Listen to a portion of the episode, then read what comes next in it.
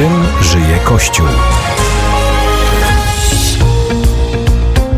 A teraz przenosimy się do Lwowa. Naszym gościem jest ksiądz Jacek Kocur, proboszcz parafii świętego Michała Archanioła. Właśnie w tym mieście. Szczęść Boże, witamy serdecznie. Szczęść Boże, witam wszystkich słuchaczy. Pytamy tak w tych dniach, jak to się zaczęło, jak z waszej perspektywy e, wyglądał początek wojny. To takie proste, można powiedzieć, pytanie już trochę historyczne, bo już się tyle wydarzyło od tamtej pory, no ale Lwów jednak jest dużo dalej od granicy niż Żytomierz czy Kijów. E, I te pierwsze chwile, pierwszy dzień e, też pewnie trochę inaczej wyglądały. Natomiast na pewno były poruszające. Jak wyglądały z księdza perspektywy i, i wiernych z księdza parafii? Dzień, niedziela przed tymi wydarzeniami już można było wyczuć jakieś takie wielkie napięcie dla mnie środa była takim dniem strasznego stresu. Przeczuwałem, że coś się stanie. We wtorek zorganizowaliśmy dla naszych dzieci karnawał w przedszkolu, bo mamy tutaj parafialne przedszkole, żeby je troszeczkę odciągnąć, bo widzieliśmy, jak te malutkie dzieci to przeżywają, strach w oczach.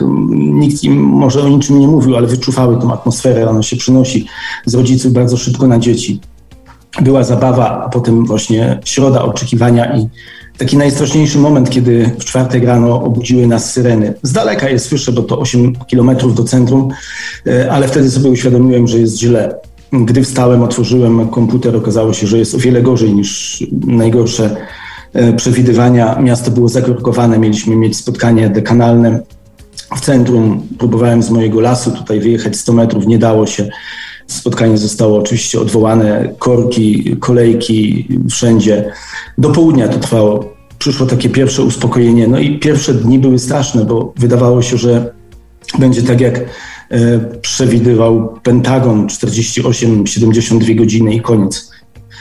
E, no, okazało się, że jest inaczej. Dla mnie osobiście sobota była takim przełomowym dniem.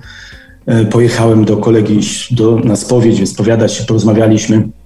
I tam zobaczyłem w telewizji polskiej e, tą ogromną e, pomoc, tą solidarność, jaka płynie ze strony Polski. No było to coś niesamowitego, takie niesamowite wrażenie. Pomału jakoś przychodziła nadzieja, czy opadł ten pierwszy strach, przerażenie e, i wzięliśmy się do roboty. Dalej oczywiście liturgię odprawialiśmy tak jak trzeba. Organizował się e, komitet e, humanitarny, który cały czas w Lwowie pod kierunkiem naszego pomocniczego biskupa Edwarda działa. Setki ludzi zaangażowanych. My tutaj na naszym probostwie mamy też taki dom, gdzie oczekujemy na uchodźców. No właśnie, jak wielka rzesza uchodźców dociera do, do Lwowa i czy Lwów jest tylko przystankiem dla nich, pewnie z, ze wschodnich części Ukrainy, czy to są uchodźcy, którzy kierują się do Polski po prostu? To, co się dzieje w centrum Lwowa, to pewnie wy lepiej wiecie, oglądając e, relacje. Natomiast ja tutaj jestem za lasem, na takim ogromnym osiedlu Sychiw, e, schowani troszeczkę za lasem jesteśmy. No i czekamy. I widzę, że była rodzina z Krzywego Rogu, Potem przyjechała, e, wczoraj nocowała Gruzinka z Amerykaninem. E, przedwczoraj mieliśmy na nocleg kilkunastu muzułmanów z ukraińskimi paszportami, którzy e, w Charkowie bodajże prowadzą fabryki słodyczy. Jak tylko to się skończy, zamierzają od razu wrócić. Obecnie mamy dziewczyny, kobiety z Mariupola, a więc tego najgorętszego miasta, które ostatnim pociągiem wyjechały, oczekują teraz na swoich y, krewnych i mm, prawdopodobnie jutro rano będą też udawać się do, e, do Polski. A jak wygląda pomoc w takim razie z Waszej strony? No bo jeśli przyjeżdżają uchodźcy, ktoś musi podać rękę i to zwykle mobilizuje ludzi. E, tak. Jak, jak parafianie się zorganizowali? Oczywiście.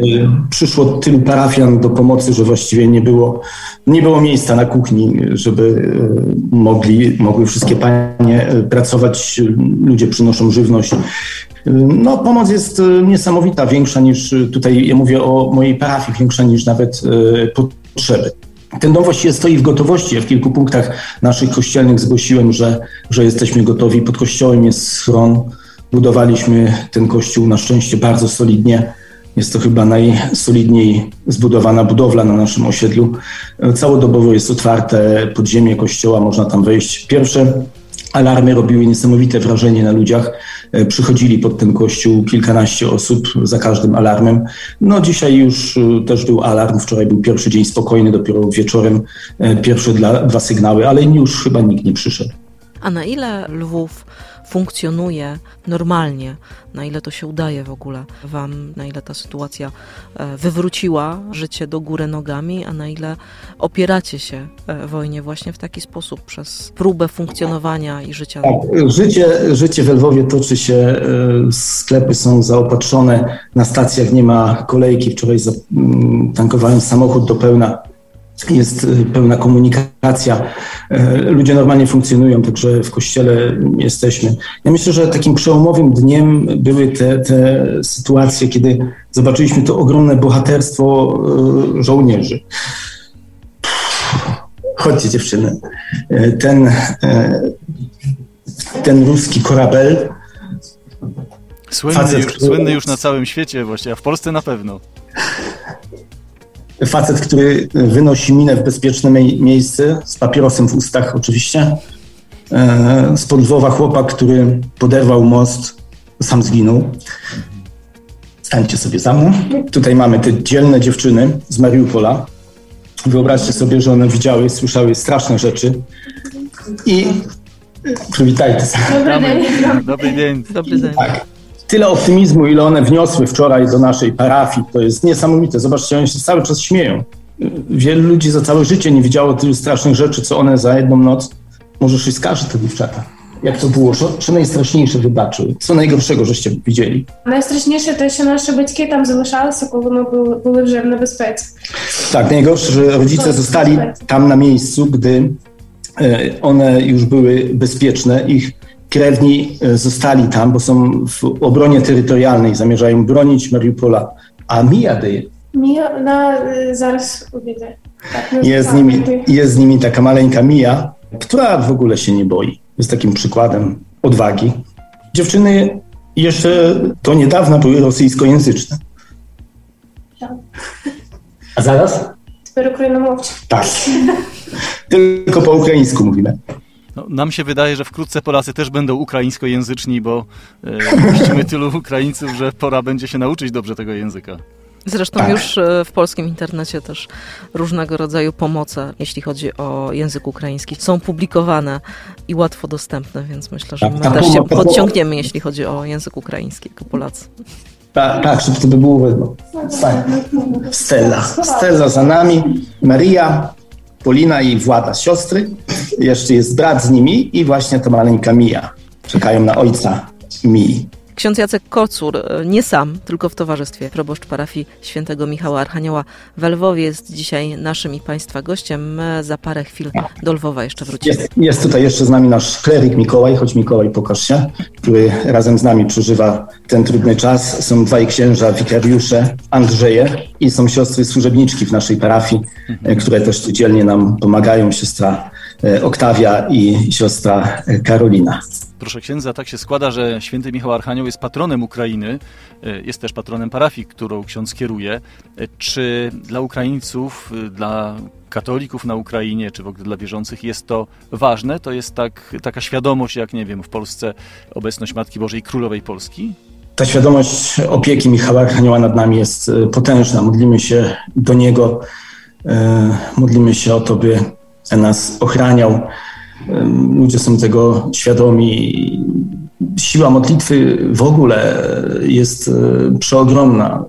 Widziałem wczoraj wieczorem relacje moich kolegów z Kijowa, e, Paulina z Browarów, czyli te najgorętsze miejsce w Kijowie, Palotyna z samego centrum Kijowa, z takiego potężnego osiedla, gdzie kilka miesięcy temu byłem. Tam trwa maraton modlitewny. Oni w ukraińskim Radio Maryja mm, występują w różnych innych stacjach telewizyjnych i łączą się w modlitwie z całym światem, jednają ludzi w modlitwie. Niesamowite różne akcje duchowej adopcji żołnierza ukraińskiego na przykład. Tak, ta akcja też do nas, do Polski dotarła już. Pięknie, mm, widziałem. E, docierają też e, inne akcje, trwają też inne akcje, nie tylko akcje pomocowe, ale właśnie akcje też e, modlitewne. Wyczujecie wsparcie ze strony i Polaków, i, i całego świata. Jak z tym wsparciem jest? No bo ta reakcja też świata, reakcja Europy wcześniej na zagrożenie ze strony Rosji, a potem już w pierwszych godzinach czy pierwszych dobach wojny te reakcje były różne. Można było powiedzieć, że Europa czy państwa zachodnie nie zareagowały tak intensywnie i tak natychmiast na wojnę, nie stały się od razu e, sojusznikami Ukrainy. Bardziej to było takie słowne jedynie wsparcie. Jak teraz to odczuwacie i oceniacie? To było chyba jedno z najtrudniejszych doświadczeń na początku, kiedy uświadomiliśmy sobie, jest takie dramatyczne przemówienie naszego bohaterskiego prezydenta, e, który mówi, że zostaliśmy sami. Oczywiście nie miał tutaj na uwadze tej pomocy, która płynie z Polski e, i z innych krajów, ale właśnie to, że zostaliśmy zdradzeni przez tych, którzy dużo mówią o demokracji. Ja E, tak od siebie powiem, że jestem urodzonym antykomunistą, nienawidzę komunizmu i, i, i, dlatego poszedłem najpierw na studia prawnicze, potem je szybko przerwałem, bo zrozumiałem, że jako ksiądz mogę też e, wiele w tej dziedzinie zrobić duchowo, zwalczając tą zarazę. Więc dla mnie było to, dla mnie było to oczywiste, że coś takiego może się stać, bo e, ta świadomość obojętności Zachodu, egoizmu, tego konsumpcjonizmu, który tam panuje, nawet do teraz to jest coś przerażającego, jakieś wiadomości z Niemiec, e, które płyną. Nie, nie chcę o tym mówić na antenie, ale to jest najgorsze. To, to po prostu najboleśniejsze, że, że pieniądz przysłonił tym, tym ludziom serce kompletnie. Są kompletnie nie czuli to. To, to nie da się tego w jakichś ludzkich kategoriach e, w ogóle, e, w ogóle e, zrozumieć. Dla mnie jest to coś przerażającego. Postawa Niemiec i innych krajów jest czymś potwornym, przerażającym i wzbudza jakiś taki największy, nie wiem, gniew i, i, i bezsilność. Wielu ludzi świadomych sytuacji też tak to właśnie odbiera. Ale jest przeciwwaga dla tego, prawda? To jest to zło, które wynika z obojętności. Nasz biskup Edward zresztą wspaniale tutaj walczący na tym froncie humanitarnym napisał taką odezwę, ona się jakoś tak po Polsce nie rozniosła, do biskupów niemieckich list, moja siostra go przetłumaczyła na język niemiecki, nie wiem gdzie on jest dostępny, w którym mówi, że milczenie jest współudziałem w zbrodni. E, oni milczą, nawet, nawet Kościół niemiecki, z tego co wiemy, milczy. Natomiast chcę mówić teraz o pozytywach. E, myślę, że to też Zeleński mówił, wrogowi udało się jakoś tak zjednoczyć naród y, za 7 dni, mm, no bardziej niż za te 30, 30 lat y, pracy. To jest coś nieprawdopodobnego, jak ludzie, tam Sarkowa, jakaś kobieta z Doniecka, y, gdzieś tam z Odessy mówi, ja jestem ruska, ale ja już się odcinam od moich korzeni, ja już będę tylko po ukraińsku mówić. Źle mówię po ukraińsku, ale będę tylko po ukraińsku mówić. Ja jestem, oczywiście nie chodzi tutaj o język, bo ktoś po prostu może go nie znać, czuć się Ukraińcem i być jednocześnie rosyjskojęzycznym, ale dla mnie to było takie bardzo znamienne i tutaj wypowiedzi takich jest bardzo dużo. Nikt się nie spodziewał, że e, będą witać wrogów z kwiatami. Natomiast to, jak ich przywitano, no to przerosło wszelkie, wszelkie oczekiwania. Niesamowicie zjednoczyło ludzi. Jesteśmy jednym narodem, jesteśmy jednym państwem i, i, wyczuwa się taką siłę, że to jest coś nieprawdopodobnego. Ta jedność między ludźmi, solidarność, wzajemnie sobie dopomagają, przynoszą produkty, pieniądze. No i ci wszyscy, którzy wokół tego istnieją. Dzisiaj mi jeden pan mówi, gdyby nie było Polski, już by było dawno po nas. Nie mielibyśmy żadnych szans. Także myślę, y, ta świadomość y, wśród ludzi jest i, i to jest coś wielkiego i, i myślę, że mam nadzieję, że Ukraina nigdy tego Polsce nie zapomni. Ale też jednocześnie y, widzimy, jak bardzo ludzie się zjednoczyli. Nasz prezydent, ja nie wiem, jakie było jego odnoszenie do religii. On nigdy jakichś takich aluzji nie robił. Natomiast teraz zaczął coraz więcej mówić o, o, o, o Panu Bogu i ta siła, którą on ma, przechodzi jakby na nas i to jest coś nieprawdopodobnego, jak właśnie, jak to ten sławny mem w pierwszym dniu już mówił komik, który stał się mężem stanu. Tak, prawdziwym przywódcą narodu i przywódcy, którzy stali się komikami. No, niesamowita postać. Podziwiam w ogóle y, tych ludzi, którzy tam pozostali w Kijowie, którzy, y, którzy nie uciekli, którzy, chociaż mieli do tego możliwości, polityków, celebrytów. W pierwszym dniu zaraz usłyszałem, mój parafianin, najbogatszy, który ma bardzo dużo pieniędzy, e, zgłosił się do armii jako pierwszy. Słyszałem o bankierze z Lwowa, tak samo bardzo bogaty człowiek, jak to bankier, poszedł e, walczyć. I ciągle takie przykłady. E, z Warszawy dzwonił mi ksiądz, mówi, słuchaj, u mnie pracuje 50 Ukraińców, 49 wyjechało na wojnę. Jeden został, bo jest niezdatny do służby wojskowej. To to są rzeczy nieprawdopodobne. Nie wiem, czy jest drugi taki naród, no może Polacy, który takie wezwanie podjął.